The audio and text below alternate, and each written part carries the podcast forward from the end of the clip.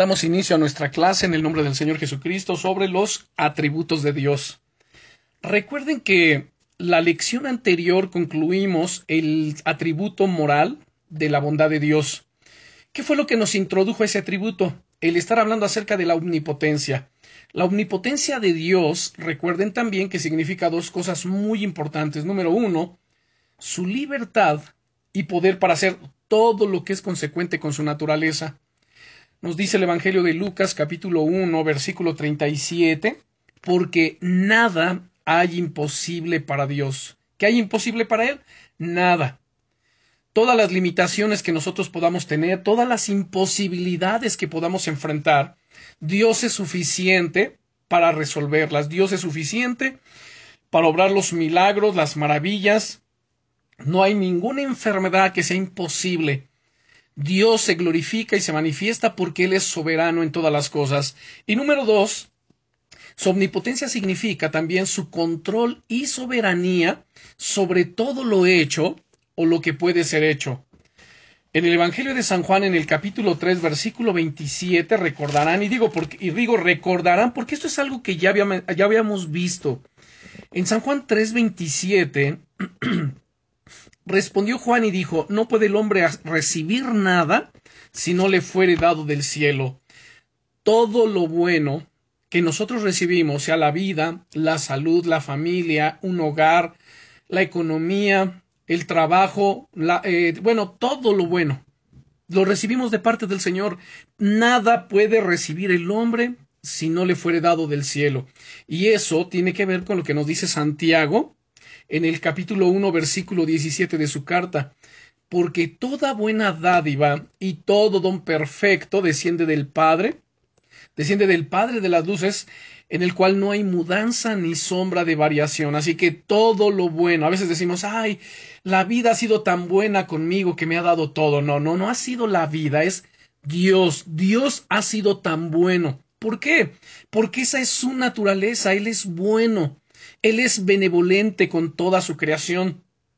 Él es tan bueno que a pesar del pecado, a pesar de la ruina, de la rebeldía, de la desobediencia del ser humano, Él envió a su Hijo Jesucristo a morir en rescate por todos nosotros. Y la condición que puso para recibir el beneficio de ese rescate es, creer en el Evangelio y arrepentirse de sus pecados. Y entonces las, eh, la bondad de Dios nos introduce ahora el siguiente atributo que es la sabiduría de Dios. Vamos a orar. Padre, en el nombre poderoso de Jesucristo, te damos gracias, Rey eterno. Gracias por tu fidelidad y tu gran misericordia. Gracias porque en esta mañana podemos estudiar tu palabra, podemos acercarnos a ti ante el trono de la gracia para alcanzar misericordia y hallar gracia para el oportuno socorro. Señor, nos humillamos ante tu presencia, reconociendo tus atributos. Tú no solamente eres Dios de amor, no solamente eres ese amor, sino también eres santo, justo, fiel, verdadero, eh, omnipresente, omnividente, omnisciente, eres el Todopoderoso, justo, glorioso. Y reconociendo tus atributos, Señor, nos humillamos ante ti, pidiéndote gracia, pidiendo misericordia, pidiendo, Señor, que perdones nuestros pecados. Perdónanos, Señor límpianos, santifícanos y danos el poder del Espíritu Santo para vivir nuestra vida cristiana de manera victoriosa. Rompe, Señor, toda atadura, toda cadena, toda opresión, toda fuerza del enemigo, Señor, todo lo que se levanta en contra de nuestro avance, progreso, crecimiento, desarrollo espiritual. En el nombre poderoso de Jesucristo, nada Nada puede suceder, Señor, si tú no, si tú no lo permites, y nos sometemos, Señor, a ti, a tu soberanía, a tu cuidado glorioso, Señor, tu protección infinita. Nos sometemos a tu amor, a tu gracia y a tu palabra de vida. Edifícanos, Señor, en esta mañana. Edifica, Señor, nuestra fe. Afírmanos delante de tu presencia. Abre, Señor, nuestro entendimiento. Danos sabiduría y revelación en el conocimiento de Jesucristo. Abre nuestros oídos, Señor, para escuchar tu voz. Abre nuestros ojos, Señor, y miraremos las maravillas de tu ley, en el nombre poderoso de Jesucristo. Amén. Entramos entonces al siguiente atributo, como les decía, la omnipotencia de Dios nos introdujo a ver lo que es la bondad de Dios. Vimos varios aspectos tan importantes acerca de este atributo, cómo Dios despliega su bondad sobre la creación, la creación en general, luego de manera particular sobre la creación del hombre, sobre la creación de los animales, sobre la vegetación, cómo aún Dios es bueno y vimos su bondad aún sobre el pecador, que es lo último que yo mencionaba antes de que oráramos. Dice Romanos 5.8, mas Dios muestra su amor para con nosotros, en que siendo aún pecadores, Cristo murió por nosotros. Nos encontrábamos como muertos en nuestros delitos y pecados, y Dios entonces envió a Jesucristo su Hijo a dar su vida por todos nosotros. ¿Qué significa eso? Que Dios es bueno. Yo no entiendo por qué mucha gente se queja, pues si Dios fuera bueno, si Dios existiese, ¿por qué no hace algo? Pues ya lo hizo. Ya lo hizo. Si Dios existiera, ¿por qué no viene y se presenta aquí? Ya vino hace dos mil años atrás en la persona de Jesucristo y lo crucificaron. Así que Dios es bueno. Pero ahora nos introducimos a lo que es la sabiduría de Dios. Abramos nuestra Biblia en el libro de Job, capítulo 12. El libro de Job, capítulo 12. Y vamos a leer el versículo 13. Con Dios está la sabiduría y el poder. Suyo es el consejo y la inteligencia. El nuestro es el Dios que todo lo sabe y todo lo ve. Conoce el pasado, el presente y el futuro. Dios lo sabe todo. Los teólogos emplean el término omnisciente cuando hablan del conocimiento infinito de Dios. Recordarán ustedes que este atributo de la omnisciencia ya lo hemos estudiado, lo hemos incluso eh, visto de una manera un tanto exhaustiva como pues estamos haciendo con cada atributo.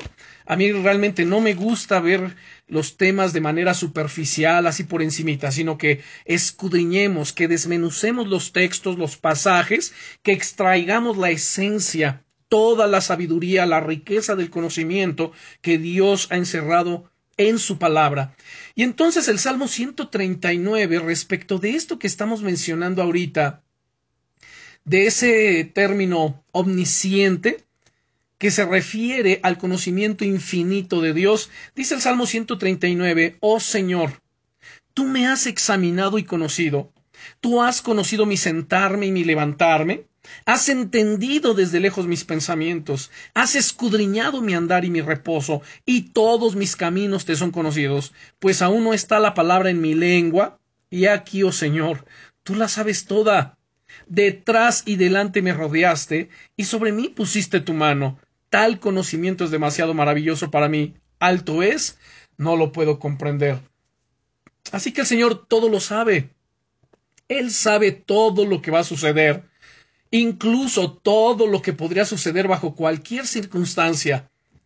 Dios no puede trazar un plan malo o que pueda hacer fracasar sus propósitos y promesas, porque lo sabe todo. Su omnisciencia refuerza su sabiduría. Así que les voy a pedir que de tarea repasen la omnisciencia de Dios, tienen los audios o pueden descargarlos de la plataforma de Spotify. Bueno, de hecho ahí los pueden escuchar. Es muy importante que tengamos presente la omnisciencia de Dios. ¿Por qué? Porque su omnisciencia refuerza su sabiduría. La Biblia nos presenta hombres sabios, incluso la historia, pero no quiero hablar acerca de la historia secular, sino quiero enfocarme a la sabiduría de Dios y que la Biblia nos presenta hombres sabios, aún mujeres sabias, sensatas, prudentes, como Abigail, solamente es un ejemplo por citar. Pero respecto de los hombres, nos damos cuenta que además tenemos al mismo Salomón, el hombre más sabio, del cual Dios dijo que antes de él y después de él no iba a haber otro hombre tan sabio como él en la tierra. Así que cuánto mayor es entonces encontrar en Dios sabiduría y conocimientos insuperables e infinitos. Toda la fuente de sabiduría, de conocimiento, todo lo encontramos en Dios. La belleza del carácter de Dios es que cada uno de sus atributos se complementan entre sí.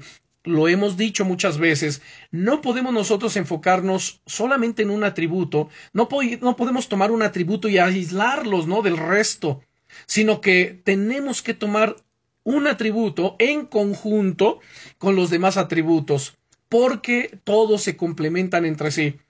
Ya hemos considerado el infinito poder de Dios, su omnipotencia, que es la que nos introdujo, como lo mencionábamos hace rato, hace unos momentos, a la bondad de Dios y esa bondad nos está introduciendo ahora ¿dónde? A la sabiduría de Dios y su omnipotencia que le permite hacer a Dios lo que le plazca. La Biblia dice que dirá acaso el vaso de barro al que lo formó, ¿por qué me has hecho así? ¿Acaso no tiene potestad el alfarero sobre el barro para hacer de esa misma masa un vaso de honra y otro de deshonra? Dice el apóstol Pablo en, la carta a los romanos. Así que él, es, él hace como él quiere. El atributo anterior, que, donde estudiamos la bondad de Dios, que motiva a cada una de sus acciones hacia aquellos que creen, como asimismo su gracia común tanto para aquellos que no creen y como para los que creen. Ahora nos dedicaremos a estudiar su sabiduría infinita.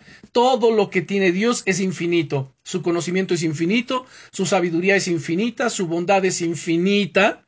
Todo es infinito en Él. No hay límite. No hay forma de medir la infinitud. No hay forma de medir su conocimiento. Y cuando consideramos estos atributos juntos, la bondad de Dios, su sabiduría y su poder omnipotencia, sentimos un gran consuelo y una fuerza impresionantes, porque es este Dios infinito a quien le hemos confiado nuestras vidas, en quien descansa nuestra fe y en quien estamos seguros y hay una esperanza firme de vida y de salvación. Si hay algo que la Biblia nos enseña acerca de Dios, es que es sabio. Vamos a ver algunos pasajes de la Escritura que nos hablan justamente de esto, de que Dios es sabio. Y más adelante entraremos en detalle a analizar toda esta sabiduría gloriosa de Dios. Bien, comenzamos con Job capítulo 12 y versículo 13. Job capítulo 12 y versículo 13 con Dios está la sabiduría y el poder. Suyo es el consejo y la inteligencia. Mire qué maravilloso. No, no debemos andar buscando por otros lados, porque si queremos ser sabios, la sabiduría y el poder están con Él. Suyo es el consejo y la inteligencia. Vamos a Isaías capítulo 40, versículo 28.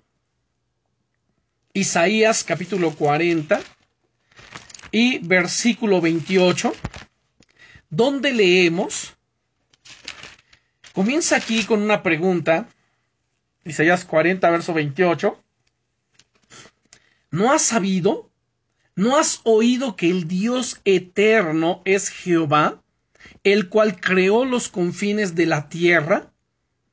No desfallece, ni se fatiga con cansancio, y su entendimiento no hay quien lo alcance, no hay computadora, no hay ser humano, no hay en lo absoluto nada ni nadie que pueda alcanzar el conocimiento, el entendimiento de Dios.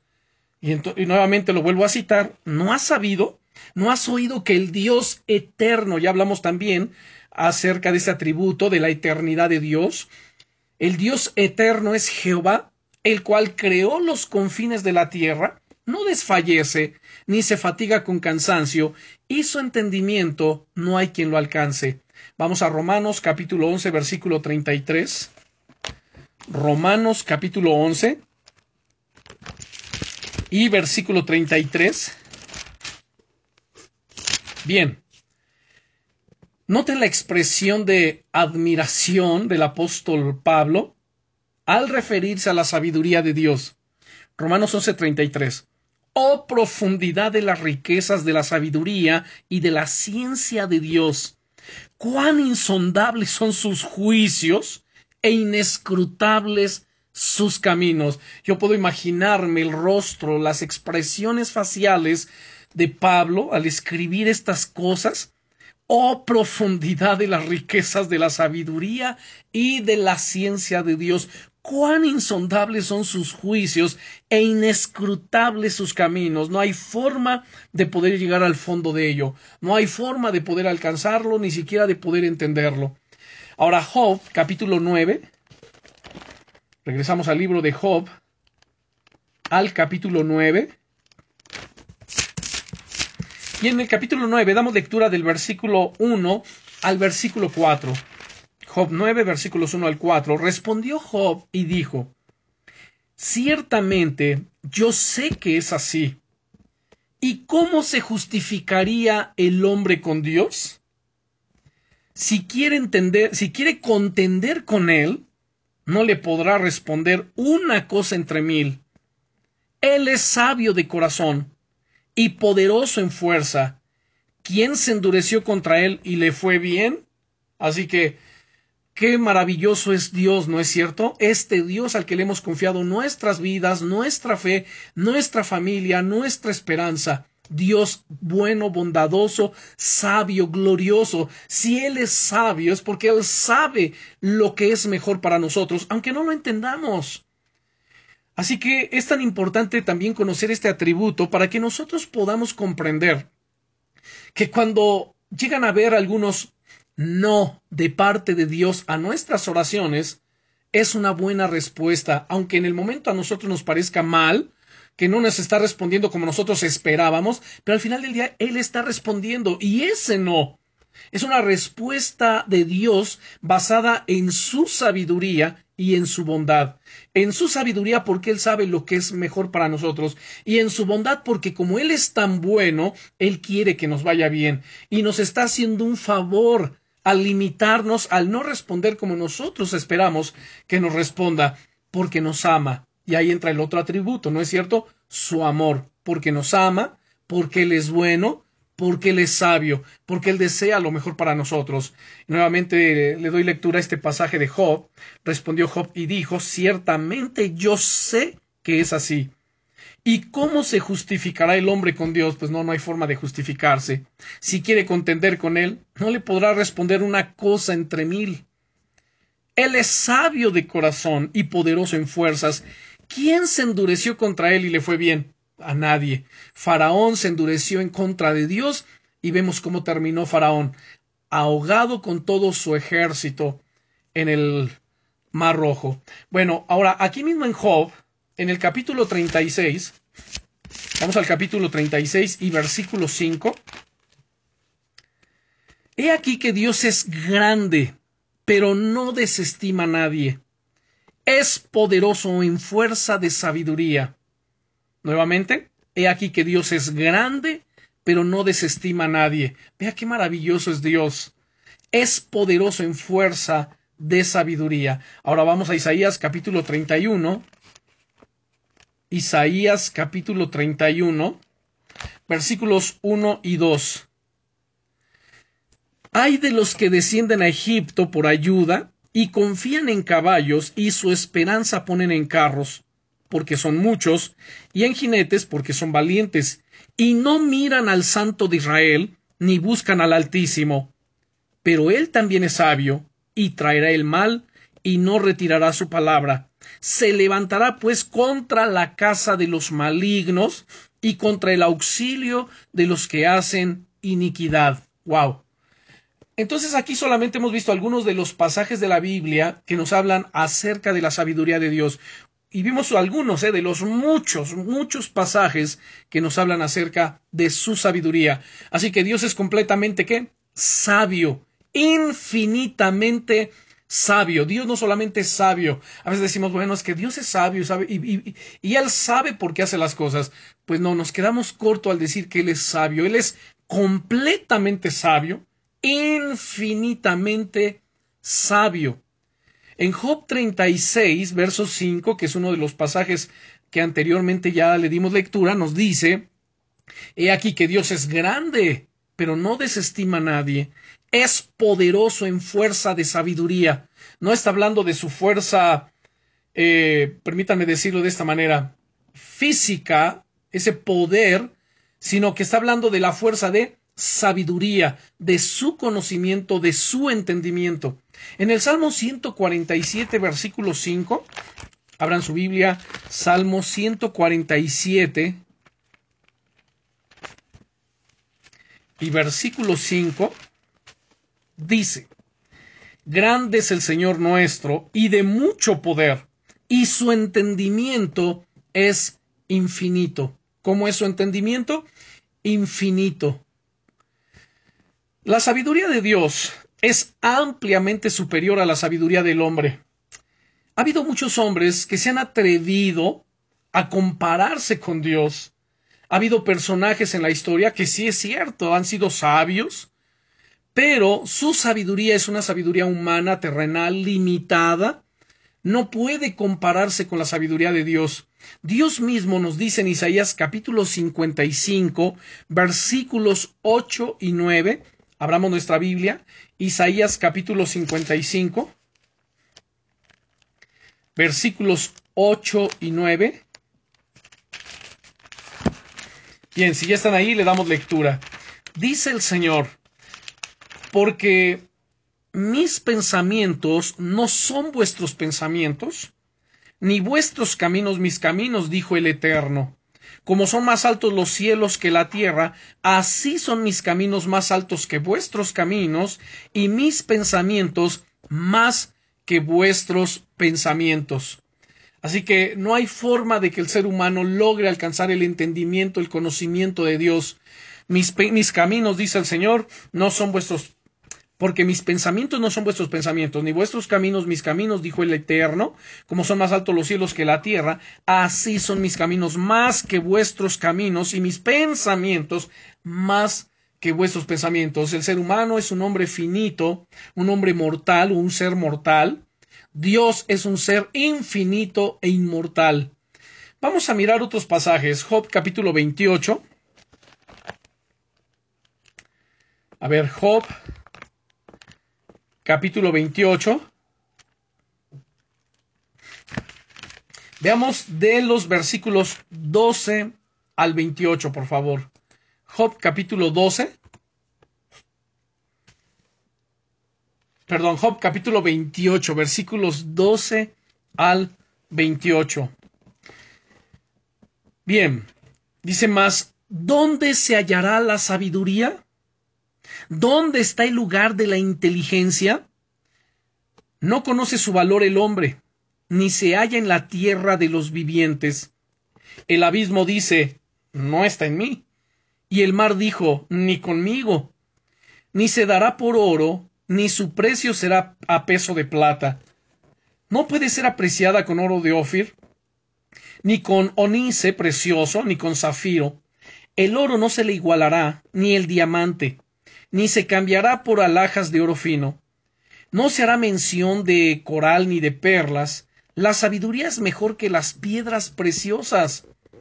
No se igualará con ella topacio de Etiopía, no se podrá apreciar con oro fino. ¿De dónde, pues, vendrá la sabiduría? ¿Y dónde está el lugar de la inteligencia? Porque encubierta está a los ojos de todo viviente, y a toda ave del cielo es oculta. El abadón y la muerte dijeron, su fama hemos oído con nuestros oídos. Dios entiende el camino de ella y conoce su lugar, porque Él mira hasta los fines de la tierra y ve cuanto hay bajo los cielos. Al dar peso al viento y poner las aguas por medida, cuando Él dio la ley a la lluvia y camino al relámpago de los truenos, entonces la veía Él y la manifestaba, la preparó y la descubrió también, y dijo al hombre, He aquí que el temor del Señor es la sabiduría y el apartarse del mal la inteligencia. ¡Wow! En este versículo 28 nos dice cómo nosotros podemos hallar esta sabiduría, ¿no es cierto? Dios le dijo al hombre, he aquí que el temor del Señor, una persona que camina en temor de Dios, que guarda su vida, que guarda su corazón, que refrena su lengua, que guarda sus ojos de no ver cosa impura, sus oídos de no escuchar cosas que no convienen. La persona que aplica su corazón a los mandamientos de Dios, esa es una persona sabia. He aquí que el temor del Señor es la sabiduría y el apartarse del mal, la inteligencia. Ahora veamos Jeremías capítulo 51. Jeremías capítulo 51, Vamos a ver versículos 15 al 17. Jeremías capítulo 51. Versículos 15 al 17. Él es el que hizo la tierra con su poder, el que afirmó el mundo con su sabiduría y extendió los cielos con su inteligencia. A su voz se producen tumultos de aguas en los cielos, y hace subir las nubes de lo último de la tierra. Él hace relámpagos con la lluvia y saca el viento de sus depósitos. Todo hombre se ha infatuado y no tiene ciencia. Se avergüenza todo artífice de escultura, porque mentira es su ídolo, no tiene espíritu. ¡Wow! Qué impresionante es esto. Dios, la fuente, la riqueza de la sabiduría, del conocimiento. Así que solo Dios es sabio. No hay nadie más que pueda alcanzar ese entendimiento y esa sabiduría. Vamos a Romanos capítulo 16. La carta del apóstol Pablo a los Romanos capítulo 16 versículos 25 al 27. Bien, nos dice aquí, y al que puede confirmaros según mi evangelio y la predicación de Jesucristo, según la revelación del misterio que se ha mantenido oculto desde tiempos eternos, pero que ha sido manifestado ahora, y que por las escrituras de los profetas, según el mandamiento del Dios eterno, se ha dado a conocer a todas las gentes para que obedezcan a la fe al único, escuche, y sabio Dios, sea gloria mediante Jesucristo para siempre. Amén. Qué maravilloso pasaje. Y al que puede confirmaros según mi evangelio y la predicación de Jesucristo. ¿Quién es el que puede confirmarnos? Dios. Según la revelación del misterio que se ha manifestado, o que, que se había mantenido más bien oculto desde tiempos eternos o sea, nuestra mente no alcanza a comprender, a entender desde cuándo, desde qué tiempos eternos es que el Señor ya nos había predestinado, el Señor ya había establecido que un día Jesucristo, el Hijo del Dios viviente, iba a venir a rescatarnos. Dice, y esto se ha dado a conocer a todas las gentes para que obedezcan a la fe, al único y sabio Dios, sea gloria mediante Jesucristo para siempre. Amén. Vamos a primera de Timoteo capítulo 1. Primera carta del apóstol Pablo a su discípulo Timoteo capítulo 1 versículo 17. Nos dice aquí, por tanto, al Rey de los siglos, inmortal, invisible, al único y sabio Dios, sea honor y gloria por los siglos de los siglos. Amén. Realmente yo me asombro, me maravillo de estos pasajes tan gloriosos, tan maravillosos que nos hablan acerca de este Dios infinitamente sabio. Por tanto, al Rey de los siglos, al, al, decirse aquí al Rey de los siglos, se está refiriendo al Dios de las edades, al Dios eterno al Rey de los siglos, inmortal, invisible, al único, porque no hay otro, al único y sabio Dios, sea honor y gloria por los siglos de los siglos. Amén.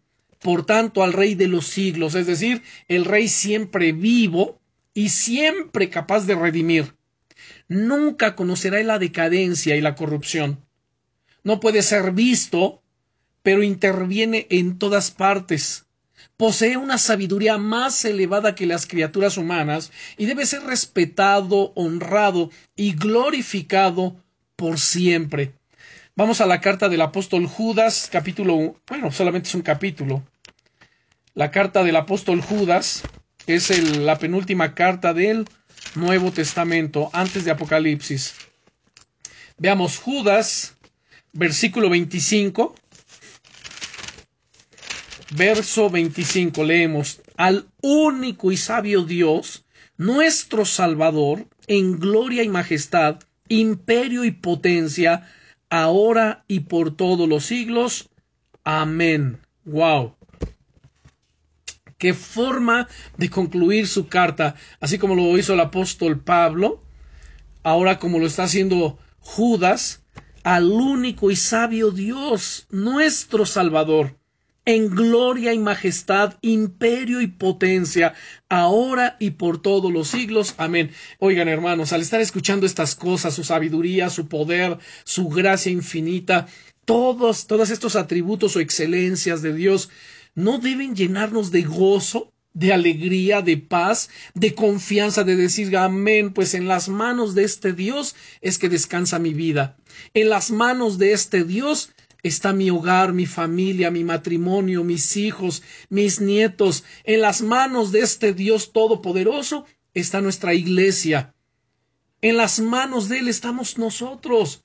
Bendito sea el nombre del Señor. Bendito sea su nombre. Y además, así como Él es infinitamente sabio, el único Dios sabio, Él es la fuente, hermanos, de la sabiduría.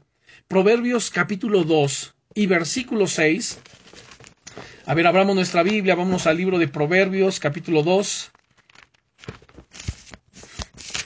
Proverbios capítulo 2 y versículo 6. Leemos. Dice, porque Jehová da la sabiduría, noten quién da la sabiduría, Él da la sabiduría, y de su boca viene el conocimiento y la inteligencia. ¡Wow! En otra versión dice, para entender proverbio y declaración, perdón, es, eh, es Proverbios 2.6, y en el 1.6 de Proverbios también dice, para entender proverbio y declaración, palabras de sabios y sus dichos profundos. En el, verso, en el capítulo 2, verso 6, que leí primeramente, dice, porque Dios da la sabiduría y de su boca viene el conocimiento y la inteligencia. Además, el versículo 7, Él provee de sana sabiduría a los rectos. ¿Cuántos queremos tener sabiduría? ¿Cuántos queremos ser eh, gente sabia, sensata? esa sabiduría divina en nosotros? Bueno, pues aquí dice que Dios da la sabiduría y de su boca viene el conocimiento y la inteligencia. Él provee de sana sabiduría a los rectos, ese escudo a los que caminan rectamente. En el verso 7 del capítulo 1, también aquí de Proverbios, el principio de la sabiduría es el temor del Eterno. Los insensatos desprecian la sabiduría y la enseñanza así como también veíamos en el capítulo que fue 36.5, y aquí que Dios es grande, no desestima a nadie, Él es poderoso en fuerza de sabiduría. Y en el capítulo 28 de Job, versículo 28, si ustedes recuerdan, Job 28,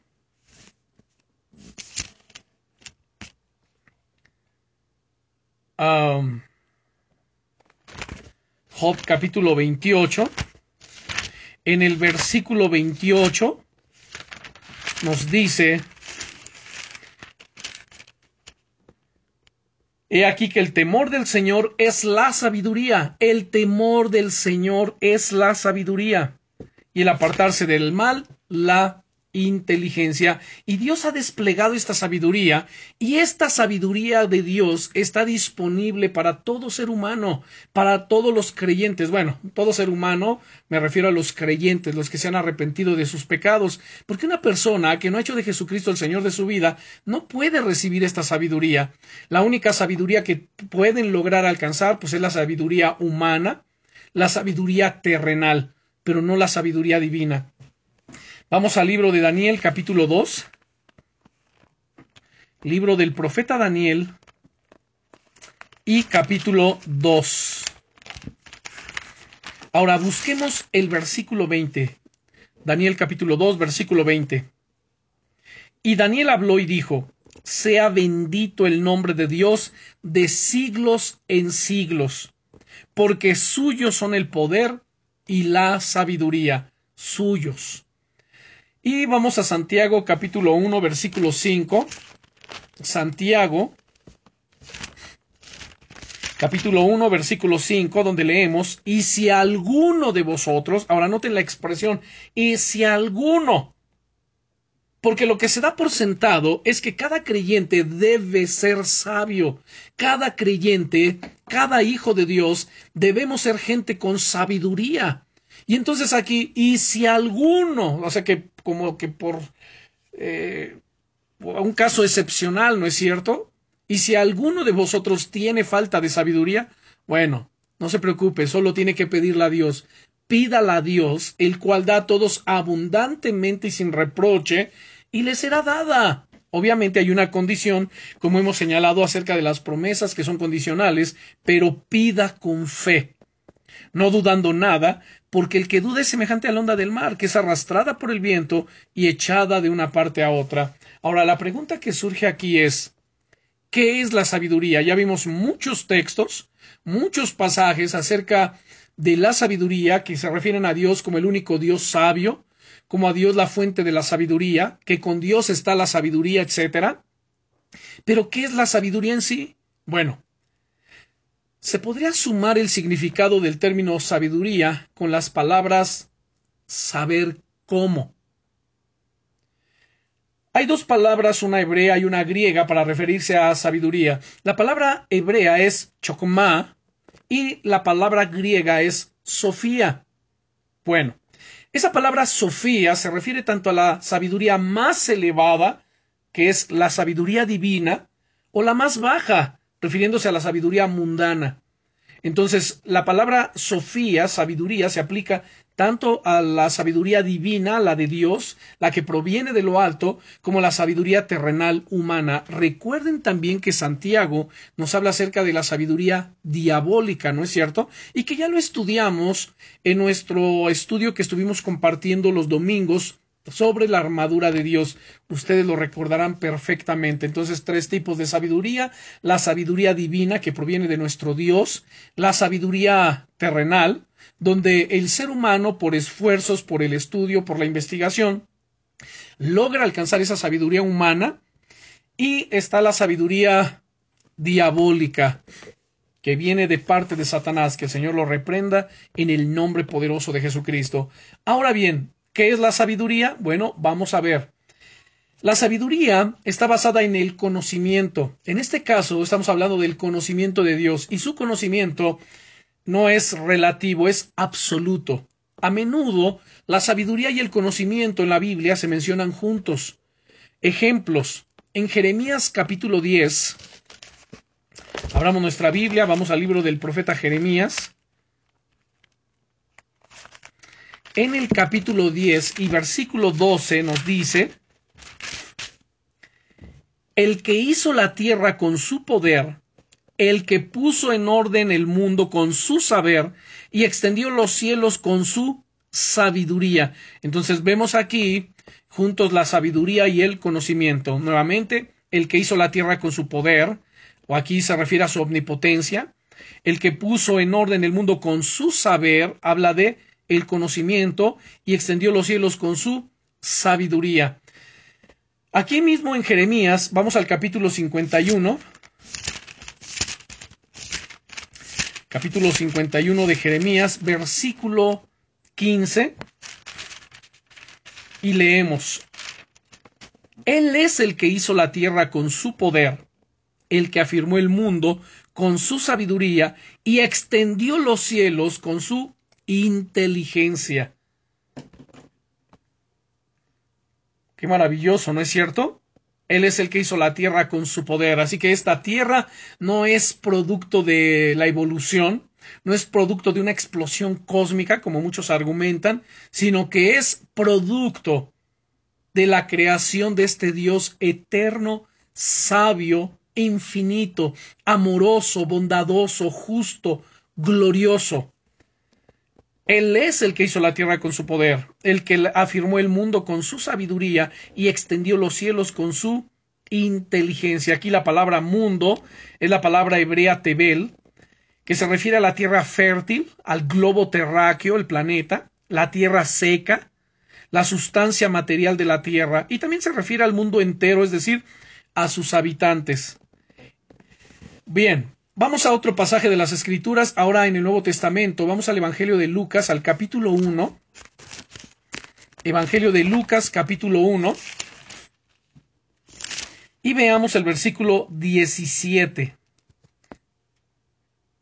Bien, Dice, e irá delante de él con el espíritu y el poder de Elías para hacer volver los corazones de los padres a los hijos y de los rebeldes a la prudencia de los justos, para preparar al Señor un pueblo bien dispuesto. Vamos a Romanos capítulo 11, versículo 33. Romanos capítulo 11 y versículo 33 que es uno de los pasajes que vimos anteriormente, oh profundidad de las riquezas de la sabiduría y de la ciencia de Dios, cuán insondables son sus juicios e inescrutables sus caminos. Continuemos leyendo, porque ¿quién entendió la mente del Señor? ¿O quién le instru o quién fue su consejero? ¿O quién le dio el primero para que le fuese recompensado? Porque de él y por él y para Él son todas las cosas. A Él sea la gloria por los siglos. Amén. Wow. Ahora vamos a Primera de Corintios capítulo 1 versículo 24. Primera de Corintios capítulo 1 y versículo 24. Noten aquí lo que nos dice, mas para los llamados, así judíos como griegos, Cristo poder de Dios y sabiduría de Dios. Cristo poder de Dios y sabiduría de Dios. Cristo Jesús es nuestra sabiduría.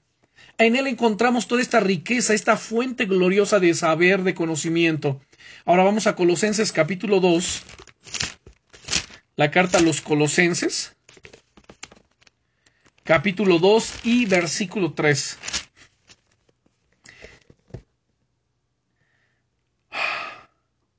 Bien, en quien están escondidos todos los tesoros de la sabiduría y del conocimiento. ¿En quién están escondidos todos los tesoros de la sabiduría y del conocimiento? En Dios y en Cristo. Permítanme leer desde el verso 1 para que lo entendamos. Porque quiero que sepáis cuán gran lucha sostengo por vosotros y por los que están en la Odisea y por todos los que nunca han visto mi rostro para que sean consolados sus corazones, unidos en amor, hasta alcanzar todas las riquezas de pleno entendimiento. Escuche, escuchen esto. Esto es profundo. Esto es poderoso. Dice Pablo, para que sean consolados sus corazones, escuche, ustedes y yo y cada creyente podamos recibir esta consolación en nuestros corazones, unidos además en qué? En amor hasta alcanzar todas las, riquezas de pleno entendimiento, a fin de conocer el misterio de Dios el Padre y de Cristo. Bueno, quienes estudiaron conmigo de manera presencial los martes y viernes, se acordarán que en una, de nuestras clases, o más bien uno, uno, de los estudios que vimos, fueron los misterios de Dios, ¿no es cierto? Y dentro de los misterios encontramos este que está aquí en el versículo 2, Dice, a fin de conocer el misterio de Dios el Padre y de Cristo. Y explicamos, enseñamos acerca de esto. Y dice además el versículo 3, en quien están escondidos todos los tesoros de la sabiduría y del conocimiento. Tenemos a Cristo en nuestro corazón en la medida en que nos sometemos a Él, que profundizamos, hermanos, y fortalecemos nuestra relación, nuestra comunión, caminamos en santidad, en obediencia a Dios, en temor de Dios Ahora, cuando hablamos del temor de Dios, ya sabemos a qué nos referimos. Nada tiene que ver con el miedo, el pavor de pórtate bien porque si no Diosito te castiga. O sea, nada tiene que ver con eso. El temor de Dios se traduce en qué? Respeto, honra, obediencia, sujeción. Y lo hacemos todo ello por qué? ¿Por temor al castigo? ¿Por miedo al castigo?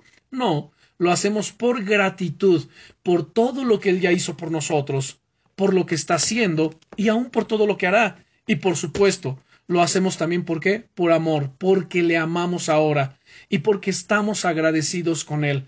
Por esta razón es que tememos su nombre, tememos a este Dios, le honramos, le, respetamos, le reverenciamos, nos sometemos a él. Así que bueno, en quien están escondidos todos los tesoros de la sabiduría y del conocimiento. Vamos a Apocalipsis capítulo 5. O sea, no podemos hablar de sabiduría sin ver el libro de Apocalipsis.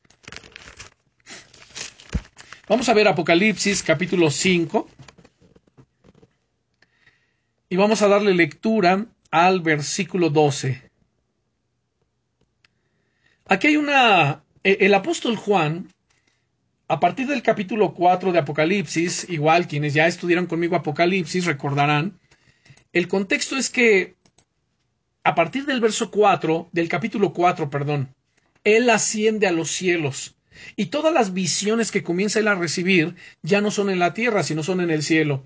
Del capítulo 1 al capítulo 3, todas las visiones que él vio fueron en la tierra. Él estaba en la isla de Patmos, preso, por causa de la palabra de Dios y por el testimonio de Jesucristo. Y entonces, estando en esa isla, en esa prisión, en el día del Señor, él estaba en el Espíritu y entonces se le reveló, se le manifestó Cristo, pero Cristo glorificado, Cristo resucitado y glorificado, porque cuando él lo ve, era completamente distinto al Cristo que él conoció en esta tierra. Ahora era glorificado, sus ojos eran como llama de fuego, su rostro era más resplandeciente que el sol cuando resplandece en toda su fuerza, sus caballos eran, sus caballos, sus cabellos eran blancos como blanca lana, sus piernas, sus pies eran como el bronce refulgente en un horno y de su, de su boca salió una espada aguda de dos filos. Entonces era completamente diferente. Su voz era como el estruendo de muchas aguas, como el sonido de una trompeta, era impresionante. Bueno, a partir del capítulo 4, dice que él mira el cielo y estaba abierto, vio una puerta abierta, un portal, como le llamamos al día de hoy, un portal abierto en el cielo. Y la primera voz que escuchó le dijo, sube acá y al instante, ¡boom! Él estaba en el espíritu y él ya estaba en el cielo. Y a partir de allí, él comienza a recibir todas estas visiones gloriosas, esta revelación maravillosa que Dios envió para que sus siervos conozcamos las cosas que deben suceder pronto. Y el contexto del capítulo 5 es que él mira al Cordero con un librito que estaba sellado con siete sellos y entonces en el verso 11 dice, y miré y oí la voz de muchos ángeles alrededor del trono, y de los seres vivientes y de los ancianos, y su número era millones de millones, que decían a gran voz, el cordero que fue inmolado, la palabra inmolado significa crucificado, es digno de tomar el poder, las riquezas, la sabiduría, la fortaleza, la honra, la gloria y la alabanza qué glorioso.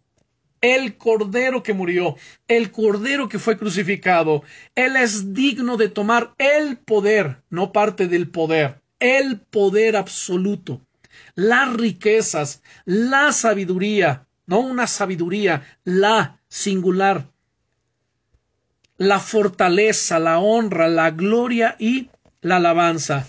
Y además dice el verso 13, y a todo lo creado que está en el cielo, y sobre la tierra, y debajo de la tierra, y en el mar, y todas las cosas que en ellos hay, oí decir, al que está sentado en el trono y al cordero, sea la alabanza, la honra, la gloria y el poder, por los siglos de los siglos, es decir, por siempre, por la eternidad. Ahora vean el capítulo 7 también aquí de Apocalipsis. Capítulo 7 y vamos a darle lectura al versículo 12. El contexto es que nos habla acerca de los que fueron sellados y de una multitud salida de la gran tribulación. Dice el versículo 12, diciendo Amén.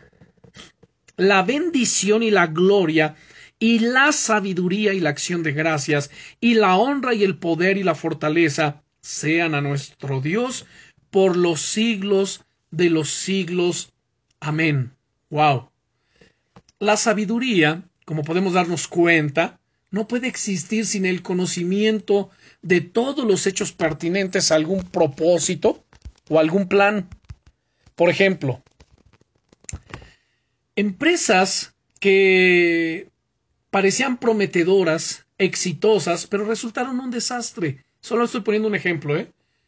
Y fracasaron muchas de ellas, como parece ser, a que fueron planificadas y construidas sin el conocimiento de algunos datos muy importantes. Se hicieron muchos cálculos en forma equivocada, que al final del día resultaron ser fatales en esos negocios. Y como ese ejemplo que puse, en el resto de la vida del ser humano parece ser lo mismo. ¿Cuánta gente emprende algo? Y no solamente una empresa, un negocio, una sociedad, sino quizá una relación. O sea, cantidad de cosas, pero sin haber calculado primero. O, igual y calcularon mal, no tenían todos los datos, no hubo una investigación de campo suficiente para. Y al final todo termina en un desastre. Bueno, el Dios que es sabio también es el Dios que todo lo sabe. Dios lo sabe absolutamente todo. Los teólogos emplean el término omnisciente cuando hablan del conocimiento infinito de Dios. Dios sabe absolutamente qué? Todo.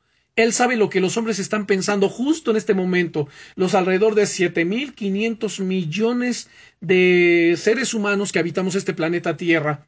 En el libro de Ezequiel, en el capítulo 11 y versículo 5, leemos, veamos, Ezequiel capítulo 11 y versículo 5 dice, y vino sobre mí, dice Ezequiel, el Espíritu del Eterno, y me dijo, di, así ha dicho el Señor, Así habéis hablado, oh casa de Israel, y las cosas que suben a vuestro espíritu, yo las he entendido. Es decir, todo lo que el hombre, todo lo que el ser humano está pensando, todo lo que está generando dentro de su mente, en sus pensamientos, todo Dios lo sabe. Lo que ustedes y yo en este momento estamos pensando, Dios ya lo sabe. Dice el Salmo 139, verso 4, pues aún no está la palabra en mi boca, en mi lengua, y aquí tú lo sabes todo, oh Señor Dios. Y por último, leemos Lucas capítulo 5, versículos 21 y 22.